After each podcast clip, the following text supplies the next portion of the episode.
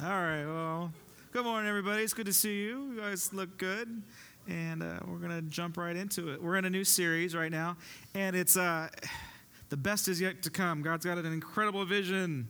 The problem is you have to get there. So there's there's God's vision, and then there's there's your part in, in the process. And so today we're going to be talking about stuck. Like you're just stuck in a rut. You're, you've been doing the same thing for so many years, and you just you can't seem to change your life. You can't seem, seem to change your situation. You've been doing the same thing over and over and over again, or you just can't get that breakthrough in your life that you've been wanting.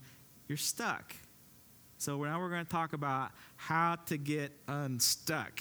And this is going to be one of these practical application types of messages. So I'm not going to be talking a whole lot about faith or, you know, deep spiritual matters today. We're going to be talking about some very practical stuff. How to get unstuck. This is this is going to apply to everybody, whether you've been walking with the Lord for your entire life or you just, you know, you just stumbled into the church today. It's going to apply to everybody. Now, when we when we think about when we're when we're stuck, how do you get unstuck? Uh, what's your motivation? It, there, I, I have several motivations whenever I'm when I, when I'm stuck. Uh, but there's three there's three main ones that I want to look at today. The the first motivation for getting unstuck is the motivation of pain. Pain is an incredibly motivating factor for getting out of your problem. And actually, I, I'm going to refer to uh, the motivation of pain as as the motivation of hell. Now, I know that sounds kind of strange, but uh, if you think about it in a way, um, we have practical things in our life that, that, that causes us pain, that makes us change. Just everyday life.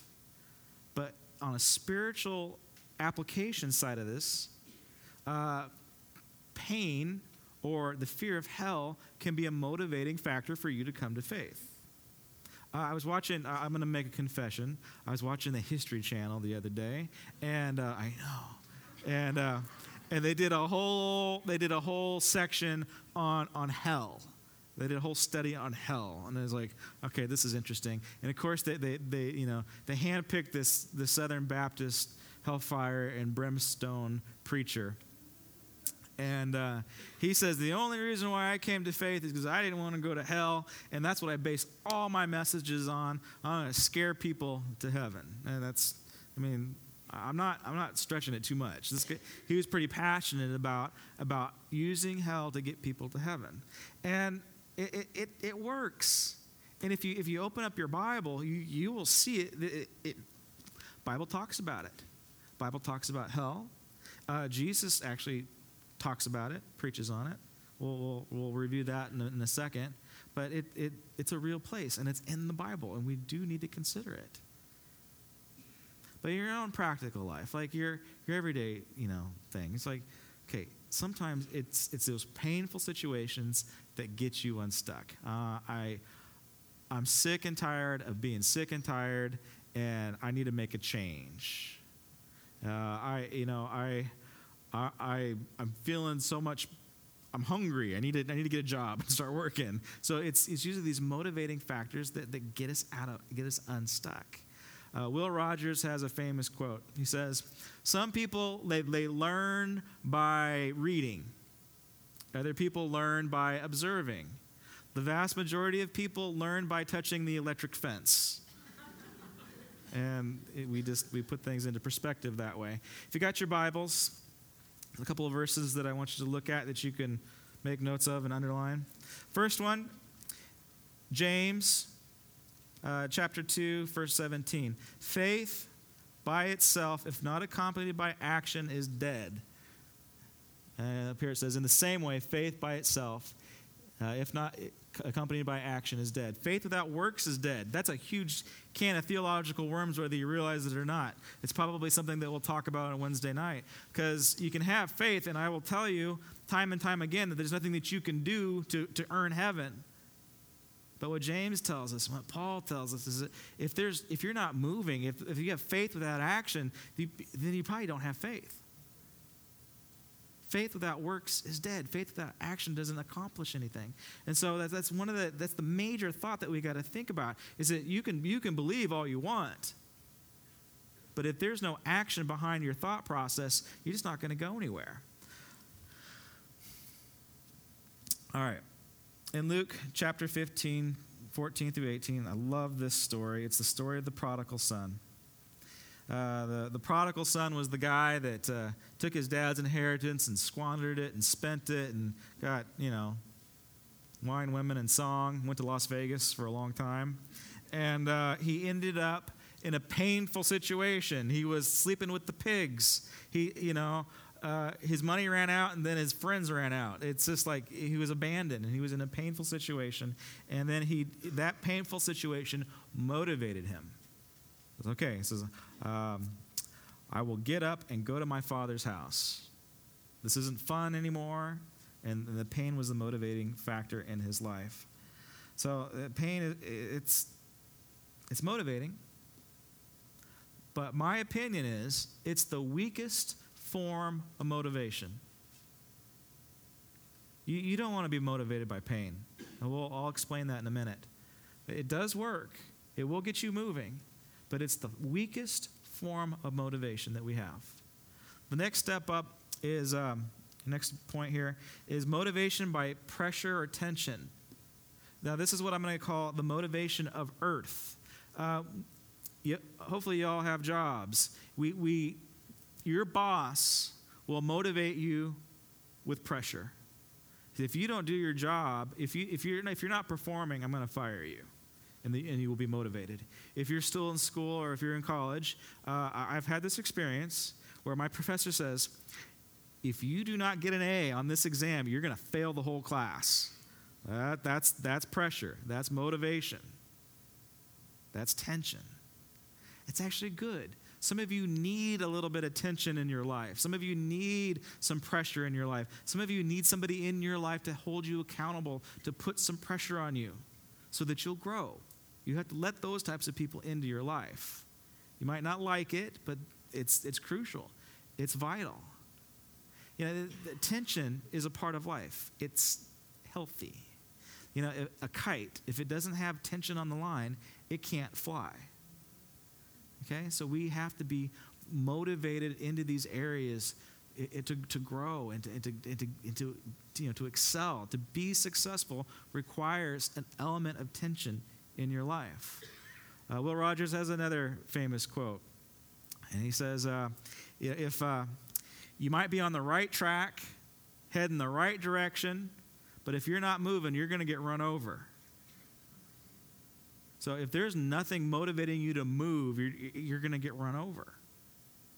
And so the tension and pressure moves us, and it's a good thing, and you need it, you need it in your life. Um, I have a I have a saying that um, that is that is I believe it's mine.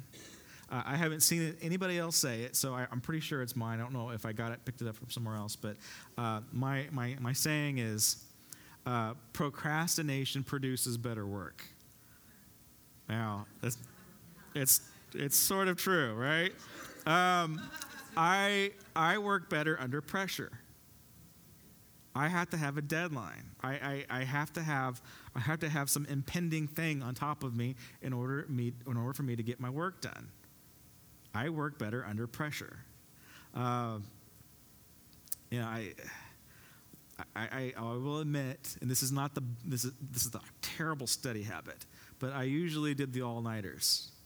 And I, I could I could crank out some good work. I was like Jack Kerouac when at the last minute and I had you know I was at the keyboard. Is anybody getting the Jack Kerouac reference? Okay, there's a few, few of you. He uh, he wrote an entire book in, in one sitting, uh, helped by some chemicals. But the point is, it's um, he uh, it, sometimes that pressure it just it it it, it it it gets it gets my creative juices flowing. I gotta have I gotta have some of that. And again, it's not the it's not the best model. It's not it's not a good study habit. But but pressure and tension is is valuable. All right. Whenever we find ourselves in a situation where there is no tension and there is no pressure, God does something. God loves you so much that he will put the pressure on you. He will put the tension on you. And we we think a lot of times that that oh, I'm under attack. The devil's getting me. It's not the devil that's getting you. It's God that's getting you. It's God that's putting pressure on you. One of the famous uh, verses that, that our church uses, uses quite a bit, it's in First Kings. I'll just go ahead and read it here. Um, this is the story of Elijah. And Elijah, God provided for Elijah. He he gave him uh, he gave him a period in his life where he could rest and where he could receive and where he could be rejuvenated to do his work, to do his mission. And he put him he put Elijah in a ravine. He gave him two walls. Some of us need four walls. He gave Elijah two walls and and, and a stream where he could have constant water, and then God sent the ravens to feed him. And so he had he had this time of rest and respite. And then the scripture says, God dried up that brook. God dried it up. And, he, and then he said, all right, Elijah, time to get going. It's time to get on with what I've called you to do. And God will. God does that to us. It usually is, is expressed in our finances. Sometimes God will dry up your finances in order to get you moving, to get you back on track on where you need to be, to get you on mission. And he'll do that. And it doesn't feel good because we think, oh, Lord, why have you forsaken me? Why have you done this to me? This isn't fair.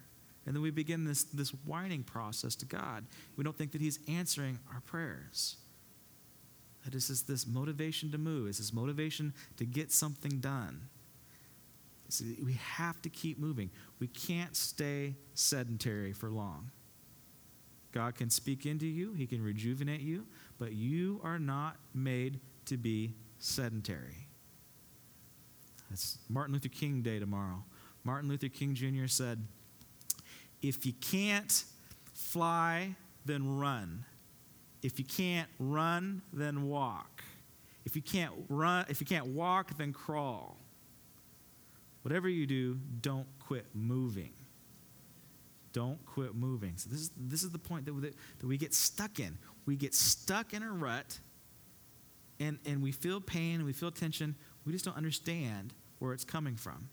All right. Now the last major point on this is motive, being motivated by revelation. Being motivated by revelation or perspective. And I'm going to call it the motivation of heaven. Now, if you're motivated by pain and if you're motivated by pressure or tension, good. But here's the, here's the problem with those two types of motivations. Once I have, you know, once my doctor has put pressure on me to lose some weight or I'm going to die at the age, you know, I'm going to die ten years later. That's that's that's motivation. That's pressure, right? Um, and so I make the changes because I'm making the change, changes under pressure. Um, what happens? What happens if pain and pressure are your only form of motiv- motivation? You lose the weight, and then you get skinny, and then you fall back into the same pattern of living. You you you you, you backslide, you lose track, you give up, and then you just you, you fall back in. Why? It's because you've been motivated by by weaker motivations, motivation of hell and the motivation of the earth. That there's a better motivation. There's one that will keep you on track, that will not only get you unstuck, but it will it will get you successful. And you will have the breakthrough that you're looking for. And again, that's the motivation of revelation of heaven. In Acts chapter nine thirty-six, this is the story of the Apostle Paul, who is the great antagonist to the early church, to the early Christians. That you know the the They started off, the one man that was out to get them, and is responsible for killing Christians, has a, has a powerful revelation. He's on the road to Damascus. Suddenly, a light from heaven flashed around him. He fell on the ground and heard a voice. Paul, why are you persecuting me? And, he, and, Paul, and Paul says, who are you, Lord? He says, I am Jesus. And just like uh, Elijah in the brook, he says, get up and go. He, there's this action involved. Now, here's the difference between uh, Paul's motivation. Paul is a man of action. He has a purpose. He's passionate about what he does. And he literally gets knocked off his horse by a bright light. And he is he's on his back, on the ground, looking between the horse's legs and trying to see heaven. His eyes, he's been blinded by this light, but that he has a new perspective. His perspective is now heaven bent. When God, when Jesus reveals himself to Paul, he doesn't say, Paul, straighten up or I'm going to send you to hell. He gives him a higher vision of what his calling is. It's the kingdom of heaven. If you do a little, like I said earlier, hell is in the Bible. And Jesus teaches on hell. You know how he teaches on hell usually? He says, if your eye causes you to sin, you better gouge it out because it's better to lose your eye than spend eternity in hell. If you're a little thief, it's better to chop your hand off so you don't steal anymore, so you don't go to hell. So that, that's kind of, it's usually how Jesus frames his discussions on the, you know, on pain, on hell. But if you if you go to Bible Gateway and if you type in Jesus and hell, and if you, you you'll get one and a half pages of Jesus' teachings on that subject. If you type in Jesus and heaven or Jesus, the kingdom of heaven, the kingdom of God, Uh, you get page after page after page. He focused his whole ministry on the concept of the kingdom of heaven or the kingdom of God. This is what he was trying to paint for us. This was his major motivation for our life. He was trying to draw us into something greater, and he was using heaven to motivate us. Not hell, not the things of this earth, but heaven. That's what he's trying to give us vision for. If you are, if you are an employee, and if you have employees under you, uh, Dave Ramsey says something very interesting. He says, I don't hire employees. Employees, they show up late, they leave early, and then they steal while they're there. He says, I hire team members. I hire associates.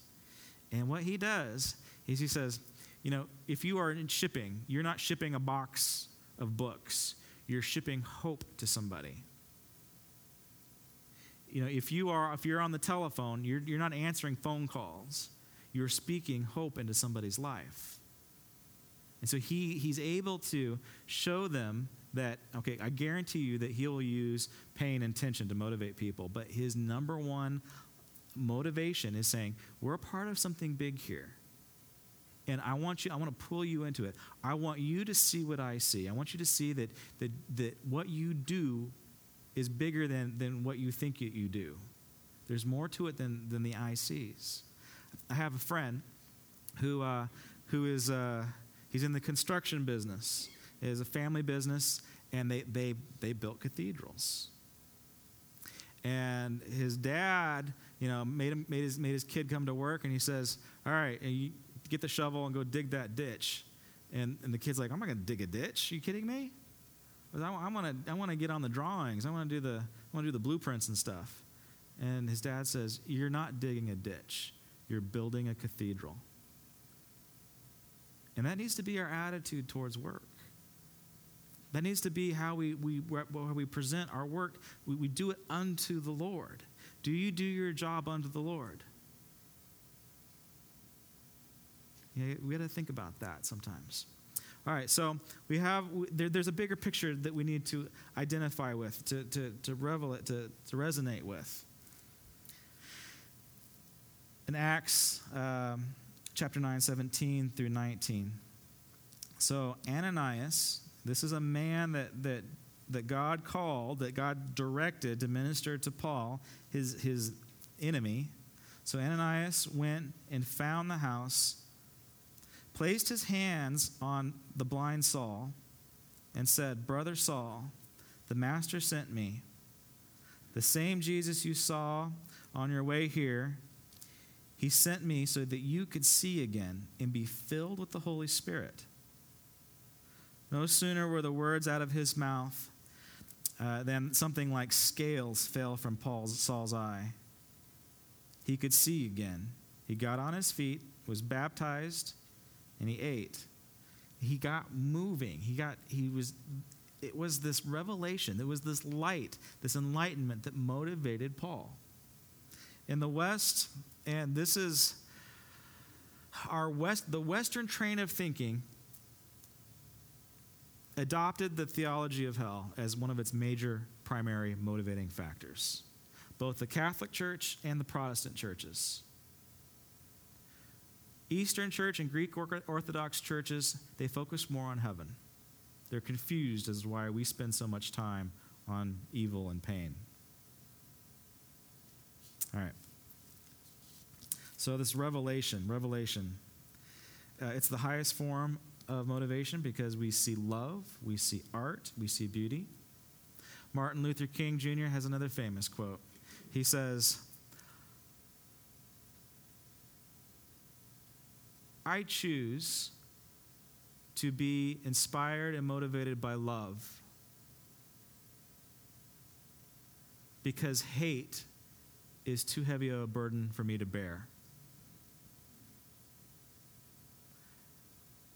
I was doing a little bit of looking into his life, and um, there was a debate during his time between his approach to civil rights and Malcolm X's approach to civil rights.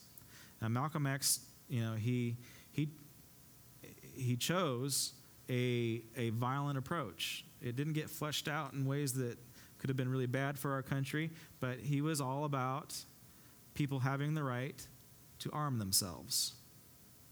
And it made a lot of people very uncomfortable at that time. But his approach was, it's going to take force for us to get what we need. And he, criti- Malcolm X, highly criticized Martin Luther King Junior's approach on nonviolence. And he said, nonviolence will accomplish nothing because it's all based on a dream. We're not going to get any results based on that. And ugh, that can be furthest from the truth. Maybe Martin Luther King Junior didn't see it fleshed out in his own time, but we're living in it right now. We're living in the expression of his dream right now. It wasn't, it, it was a dream, but that dream took on legs, and it, and it formed something in our country that we didn't have before. And we can now recognize it for what it is. He had this vision of a higher calling. He had a revelation. This revelation kept him up at night. This revelation motivated him. There was nothing financially in it for him.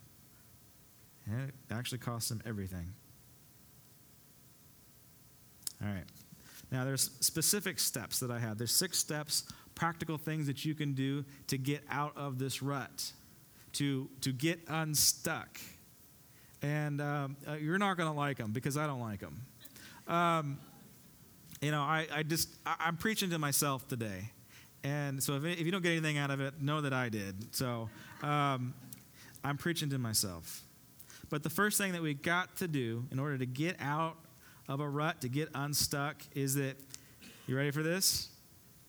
I have to assume responsibility. I have to res- assume responsibility for myself. There's basically three types of people in this world. There's accusers, there's excusers, and then there's choosers. Accusers say, I, I can't be successful because this person did this to me. Accusers say, you know, I, I'm, I'm stuck and I, I can't get a job because my, my boss fired me four years ago. Uh, accusers will, will make will accuse other people for their lack of happiness in their life. Excusers are, a lot, are the same, same, same type of thing. Excusers will make an excuse for everything. You know, I, I, I can't, I can't get up and and, and, and exercise because of this. Uh, excusers will say, I can't get ahead in life because, you know, I have eight kids. So they'll come up with all these different excuses as to why they're not successful in their life. They'll come up with excuses as to why they're not growing spiritually. I can't, I can't get closer to God because, uh, I don't know, fill in the blank. But you get the picture, right? People, choosers are the ones that actually get traction. They choose to be happy. They choose to grow. They choose to move forward and to get going. People that choose, they quit making excuses. At some point, you've got to quit blaming your parents for where you're at. You're sixty-five years old. you,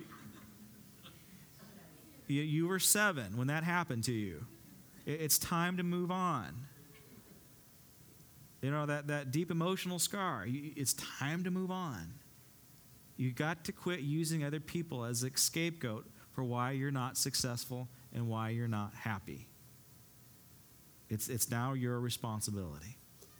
It's time to move forward. Second thing that we got to do, this is, this is key.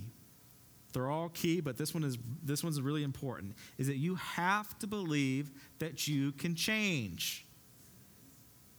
You have to have a deep conviction and passion that you can change, that you can be transformed. You, it can happen to you. You can break that cycle. You can break that that that family tree that doesn't know how to handle money or that has that does bad behavior. You you can break that cycle. It happens in the mind. You have to choose in your mind what to do. Proverbs twenty-three, seven, verse seven. For as he thinketh in his heart, so is he. As you think in your heart. There's two parts to that. There's your brain and then there's your spirit. Okay, you, you, you know, this is, we, we do this all the time. Oh, I can imagine myself a millionaire. But I'm not going to do anything to get there. You're just going to, besides, you know, scratch some tickets, okay? That's about as motivating as you're going to get. And you have you have this incredible hope and faith that you're going to hit your numbers. It's not going to happen. Um, as a man thinks in his heart, so he is. Attitude determines outcome. How you think determines how you're going to be. We have to quit beating ourselves up. We have to quit believing the lies of the enemy that, that oh, I'm a loser. Oh, I'm lazy. Oh, I'm a jerk. You, you know, I, I do, this, this happens to me all the time. I, I do something stupid, and I say, oh, Josh, you're an idiot. It's, it's, it's self-talk. Maybe it's not... Maybe it's trivial, maybe it's you know not that meaningful, Meaningful, but what I have done is I've sown a seed that the enemy is going to reap later. So, I, I, okay, I you know I left the milk out. Oh, Josh, you're an idiot. Okay, not that big of a deal, right? Well, the enemy of God's going to reap that negative word later. When I really, when something really bad happens, he's going to say, see, I told you, you can't change. It's impossible for you to change. You're unchangeable. Okay, the whole message of this gospel that we have is transformation. It is transformation, and you have to believe in your heart that I can be transformed. I can be transformed. Romans twelve two, memorize this. Memorize Romans twelve two. The renewing of the mind. Transformation happens from the renewing of the mind. You have to renew your mind so you can think the right way. All right. Next major point. This one's not fun. This one, this one takes a little bit of work. You have to clarify what God's purpose is for your life. Like, you're going to have to actually sit down. You're going to have to spend some time in prayer. You're going to have to be honest with yourself, with, with who you are, with what your motivations are. You have to ask yourself questions like, am I a selfish jerk? And God will tell you yes or no. He will. You know, you gotta, you gotta, you gotta ask yourself: is these dreams that I have, whose dream is it? Is it your dream or is it God's dream? It is okay to dream big. God, God actually wants you to dream big. He wants you to go wild with your thoughts, but you really have to get down to: you have to know thyself. Am I? Are my motivations selfish? What? What is? What's my goal? All right. If if your motivation for coming to church is to uh, do multi-level marketing, you've got a bad motivation for coming to church. Okay, it's it's not a sales. It's not a sales uh, pool here. You know, there's not people in your downline here. Don't do that. You come to church to encounter God. Okay, so that will get your motivation right. God has a He's got a dream and a purpose for your life, and you have to you have to come to agreement on what that is. You need to clarify the direction God wants you to go. He'll tell you. It, it, you again, it's going to take some time. You got you got to be honest with yourself in prayer. He's going to clarify it for you. You need to make sure that that your dream is His dream. Chances are they're the same. You just need us to tweak you a little bit. But chances are they're the same. And then you have to be consistent in what God has called you to do. Whether it's your career or whether it's your ministry, you have to be consistent. Any educator in this room knows that consistency uh, with parents doing their homework with their kids is the number one indicator for success in the classroom. You know, we've got great teachers in our society, uh, but, I mean, it's the parents. If parents would do their job, sit their kids down at the kitchen table and do their homework every night, teachers' jobs would be a lot easier. It's that consistent pattern of behavior that will give you success in your life and in your spiritual walk. Are you? Do you have a daily time with God? You cracking your Bible every day? Are you consistent with that? Are you consistent with your prayer life? Are you consistent with your fellowship, with the small groups? Is there people consistently in your life that are holding you accountable? It's it's vital. It's crucial. All right, so you have to clarify and you have to be consistent. Next one, four. Oh, this is fun. Don't wait for the ideal circumstance. Okay, we talked about you just got to go. You just got to get going. Did I tell you the Will Rogers quote on being on the right track? Okay, you got you can you can be headed the right direction on the right track, and, and you just you just sit there. And what did what did Christians say? What do people of faith say? They say, "I'm just waiting on the Lord. I'm waiting on the. I'm just gonna I'm just gonna be I'm gonna be quiet. I'm gonna wait on the Lord." Um, that one. I'll argue that that's not scriptural. You know, there's times where you need to, you need to slow down, and you need to, you need to you're you're going you're, you're the pace of life is too fast. You can't hear God if you wanted to, and you need to slow down. But usually, when people get sedentary, you know, when they when they're when they're in the ravine by the brook, chilling out, God wants you to get going. And we say, oh, I'm just waiting on the Lord. I'm waiting for God to do something to me. And God's saying, I'm waiting waiting for you to get going here. When are you going to get going? Do, do I need to bring some more pain into your life for you to get going?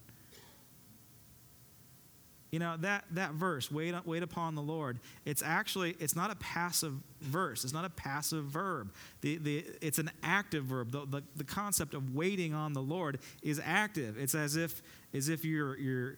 You have a, a narrow focus, and you're waiting for something to happen so you can pounce on it when it does.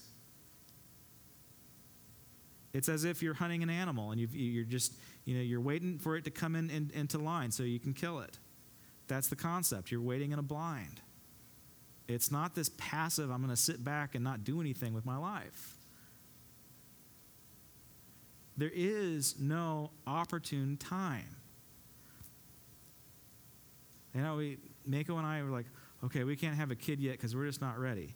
Uh, Pastor told us different. So we, I need a grandkid. Just give me a grandkid. Everything will work its way out, you know. Life will be fine. Don't worry about it. If you, you know, there is no opportune time. If you're waiting for the right time, there is no right time. There is no perfect time. There, there are no perfect conditions. You waiting to start that small business? I'm just waiting for, you know, I'm waiting for a Republican to get in office. Don't do that.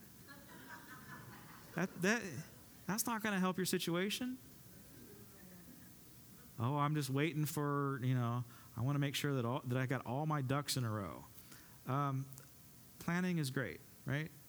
But we'll, we we can use we can use perfection to procrastinate on our dream for our life. Did you know that? Perfectionism can hinder us from going forward. Pastor says, I like to get my ducks in a row so I can shoot at them.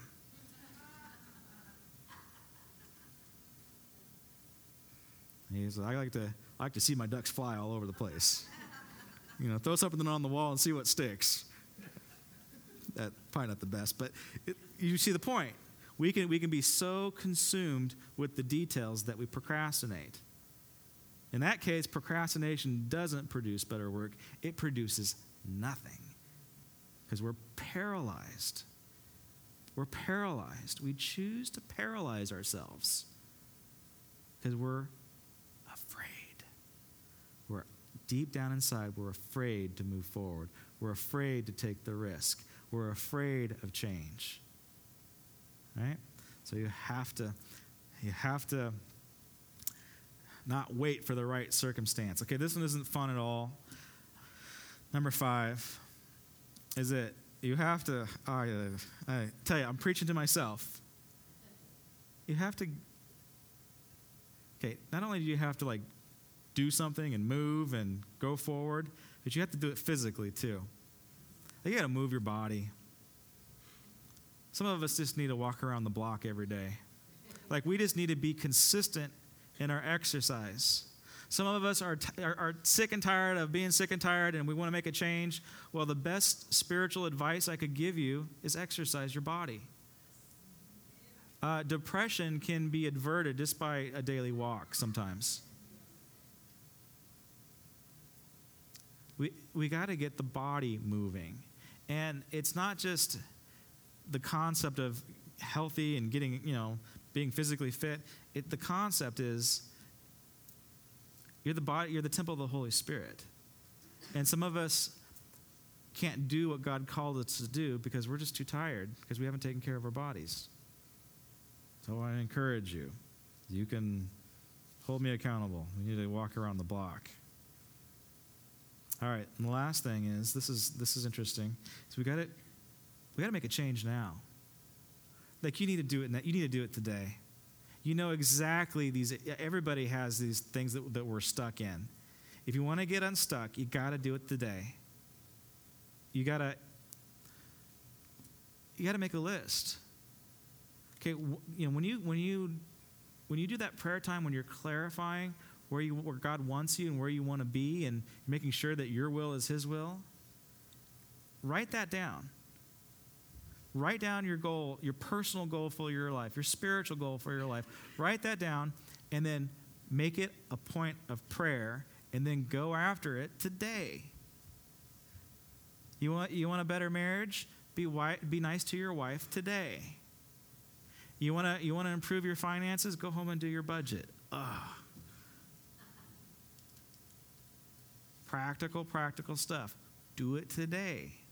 If you need to write, if God's speaking to you right now, and if you if you know what those things are that he needs you to work on, write it on your tear-off. Put it in your Bible. You don't have to drop that one in the basket if you don't want to. If you want us to agree with you in prayer, drop it in the basket, and we'll we'll pray about it on Tuesday. But do something today. Don't wait till tomorrow. Don't put off your change.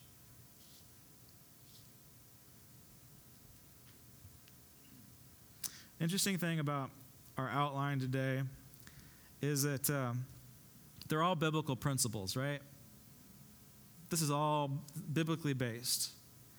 But you could actually go to Barnes and Noble and you could pick up a self-help book on these biblical principles. And here's the, here's the sad and tragic thing, is that there are unbelievers in our world today that have got these biblical principles and have applied them to their lives, and they're successful. And they don't know the Lord. They don't know the Lord. They see the value of generosity. They see the value of consistency. They see the value of, of positive thinking. Some great books are obviously The Seven Habits of Highly Effective People, Stephen Covey. Uh, Dave Ramsey's is good. Um, they're all they're all there. So you could you could be successful and not come to church. Yeah, my last point in the first part of this is your motivation should be heaven. And here's the beautiful part, is that you can have heaven on earth. And not only can you have these biblical principles working for you in your life, if you know the Lord, not only will you be successful, if you know the Lord, you apply these biblical principles to your life, and, and you, you marry that with relationship with the Lord, you, you add God into the equation, it multiplies it. It multiplies it. I'll, let me illustrate. When I was a, when I was a I don't know a young boy, five or so, um, my parents, they took me to the animal shelter, and I got my very first dog. And I remember going into the into the kennel, and there was a, there's a litter of puppies. And there was one that made eye contact with me, and I'm like, that's it. And so I remember vividly in my mind, again, I was probably five years old. I remember in my mind uh, holding the puppy on the stairs of the shelter while my parents were doing the paperwork, and I didn't care what they were doing. Like, all time went away at that moment. And I made a bond with an animal. I made a bond with an animal. Strange. And we grew up together, and uh, you know the dog got bigger, and this was in Altaloma before it got developed. And so I was one of these lucky kids that grew up with with uh, fields and orchards, and that was my backyard. It was amazing. And so I had this dog, and he was I named him Goliath. He was part he was part shepherd, part husky, part collie, and then we think that he might have been part wolf, because there was just something wild about this dog. He just wasn't quite right in the head, and he, you, you, you couldn't, you couldn't train him. You couldn't get him to do tricks. He wouldn't stay in the backyard. Um, he wouldn't play fetch. He did his own thing. Uh, whenever my parents tried to discipline me, he would get between us. It's awesome. You know, he would. Uh, At night, he would hop the fence. We had a, we had a six-foot fence. He'd just, he'd just hop that thing, and he'd chase the coyotes all night long, and he'd come home bloody. We had a we had a, a path above our house, and he thought it was. We, this was when dirt bikes were big, and uh, they would they would run they would run this dirt path to get head up into the hills, and um, he would hide behind a bush and chase these guys down so he could pull them off the bike, and he did it several times, and. Uh, Uh, you want another story? All right. There was this. There was this good old boy, and uh, you know he had his old pickup truck, and he had his he had his bikes in the back, and and uh, he was driving on our property, and Goliath just goes crazy, and this good old boy says, uh, to he had a dog in the truck, and it was a I don't know it was a big mean dog, and he says, he says, um, all right, Rex, go sick him, and so the the dog jumps out, they tangle, and Goliath wins. So the dog jumps in the cab, and so Goliath follows the dog in the cab, and so the guy is. He, it was it was funny. He had his, but, but I mean he. I mean, luckily the dog passed away before it was developed, because there's no way that we could domesticate this dog.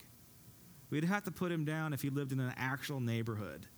I mean, he killed everything: rabbits, squirrels, cats, poodles. It just. I know. And so one day I was, my parents would just let me run the fields all by myself at like seven and eight. And I would just go on these adventures by myself, and, and my dog would follow me, and sometimes he would just disappear for a period of time. And I was going up this the washes below the, the, the, the mountains here. They were the walls were huge. Uh, the the you know the wash or the ravine, you know the, the walls were as high as our building here on, on, on both sides in some places. And so I would I was I was traveling up the ravine, probably hunting something with my pellet gun, and um, Uh, there was a there was a there was a, a fork in the ravine. The ravine went off into two directions. So I went in one direction, turned the corner, and there was this big, giant dog, like a Rottweiler thing, and he was just right, I, I, right when I turned it, this dog was just right on me, and fangs showing, snarling, growling, and I'm like trying to back up, and another dog comes around the fork of the the ravine, and it's like this pit bull thing, and I, it was scary. These animals were, it felt like they were bent on tearing me apart. Um, I wasn't just stuck. I wasn't between a rock and a hard place. I was between a Rottweiler and a pit bull. And out of nowhere, uh, you know, my dog just leaps off this seventeen-foot cliff And, and contends for me. He starts fighting these two dogs. I was so close that uh, my hands got scratched and, and bit. And I don't know which dog bit me. It could have even been my own dog. And I got thrown up against the wall, and I, rocks fell on me, and I was a bloody mess. And, and, I, and I tried to escape, and I got out, and we were walking home, and the Goliath finally catches up to me, and we're both up. We're, just, uh, we're both a bloody mess. But his wounds were a lot deeper than mine. His wounds were a lot deeper than mine. And the dog saved my life. He contended for me. And see, you can you can apply biblical principles, and they can change your life. But that doesn't mean that you have bonded with your Creator. Once you bond with your Creator, He will contend for you when you're stuck between a rock and a hard place. That's that exponential power that you will get once you bond with your Creator. Once you bond with your Creator, He will get you unstuck at any cost. He will get you unstuck at the cost of His own life, because He has a bond with you. If you haven't bonded with your Creator, if you haven't bonded with the person of Jesus Christ, don't procrastinate. That's what you need to do today. That's what you need to do now. Don't say, well, once I get my life together, once I quit sinning, and once I quit messing up, then I'll, then I'll accept Jesus. That's not how it works, folks. That's not how it works. You can't earn, you can't get good enough to get into God's presence. He'll take you just the way you are. He'll take you just the way you are. If I can have the band and the ushers to come up to the front as they're on their way up, I'm going to give you the opportunity. I'm going to give you the opportunity. If I could have every head bowed and every eye closed, and if you need to make a bond with the person of Jesus, with your Creator, I want to encourage you today. Today is a good day.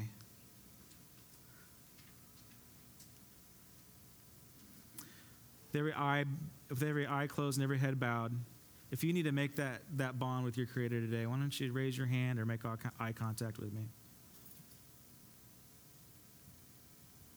All right, good. God bless you. May the Spirit of the living God rest on you. Good. God bless you. That's a beautiful thing, folks. That's a beautiful thing. Father, we thank you for these uh, these two confessions of faith. God, we pray that uh, where the enemy has been sent in to steal, kill, and destroy, that your Spirit has been sent in from above, that has descended from on high, and has rescued them, has saved their souls, God. God, I pray right now that you would give them a fresh revelation of who you are, of your goodness, of your power, of your glory, of their purpose and plan for their lives. Bring them into a relationship, a bond that goes deeper than just uh, saying, hi, how are you? And we thank you for that, Lord. Father, I pray that you bless this, this offering. God, and for those that uh, have that, like, like, like the finances, that, that's one of the things that, that's on their list, God. I pray as they go home, God, that they will just give, give you that place in their life. Reveal to them what they need to do with their finances. Father, we pray that you bless it. Bless our day.